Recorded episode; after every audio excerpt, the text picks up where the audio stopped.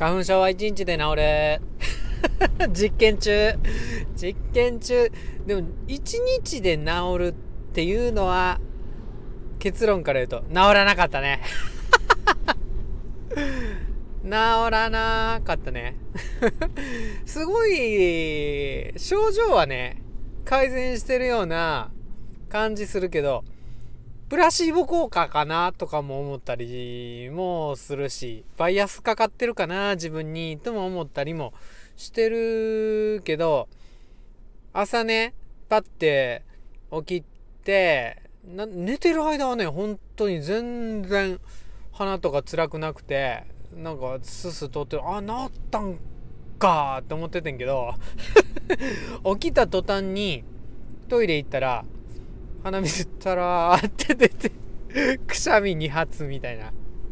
で、ギャンって走ってきて帰ってきて、で、シャワー浴びたら、やっぱり目が赤くなってて それで鼻もしっかり噛むというね、そういう感じやったんやけど、まあ一日では治らなかったね。あれかな？あのフラクトオリゴ糖っていうのを取るとそれを餌にして大腸の中に酪酸菌っていう菌が増えるらしいのね。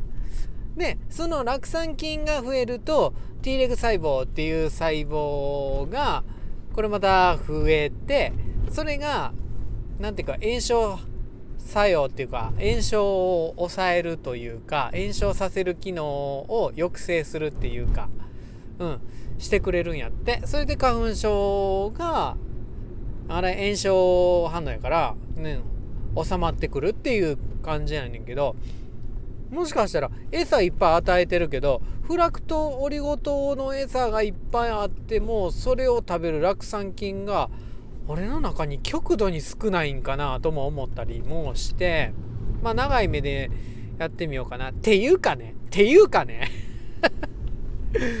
1日で治るんやったら買うの1袋でええやん。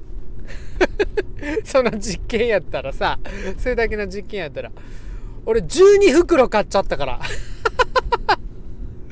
だからねまあ基本的に何て言うんかな高瀬の性質っていうか習い性っていうか修正っていうかはそんななんか続けてみなわからんなっていうところはあるんでちょっとねまあもうみんなに発表するかどうかわかんないけど続けてみます。だって12袋もあるもん。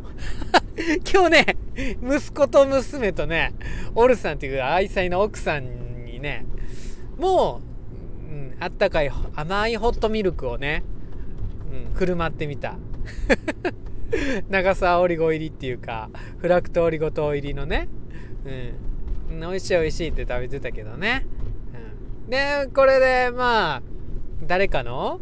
症状が1日で改善したらやっぱすげえなとか思うけどね。高瀬は1日では無理やったね。でもこれが本当に酪酸菌の餌になるっていうんやったら酪酸菌どんどん増やしてみる。ということで。花粉症どうですか？俺今ね、あんま辛くないですけどね。楽しいっすね。楽しい。知らんけど。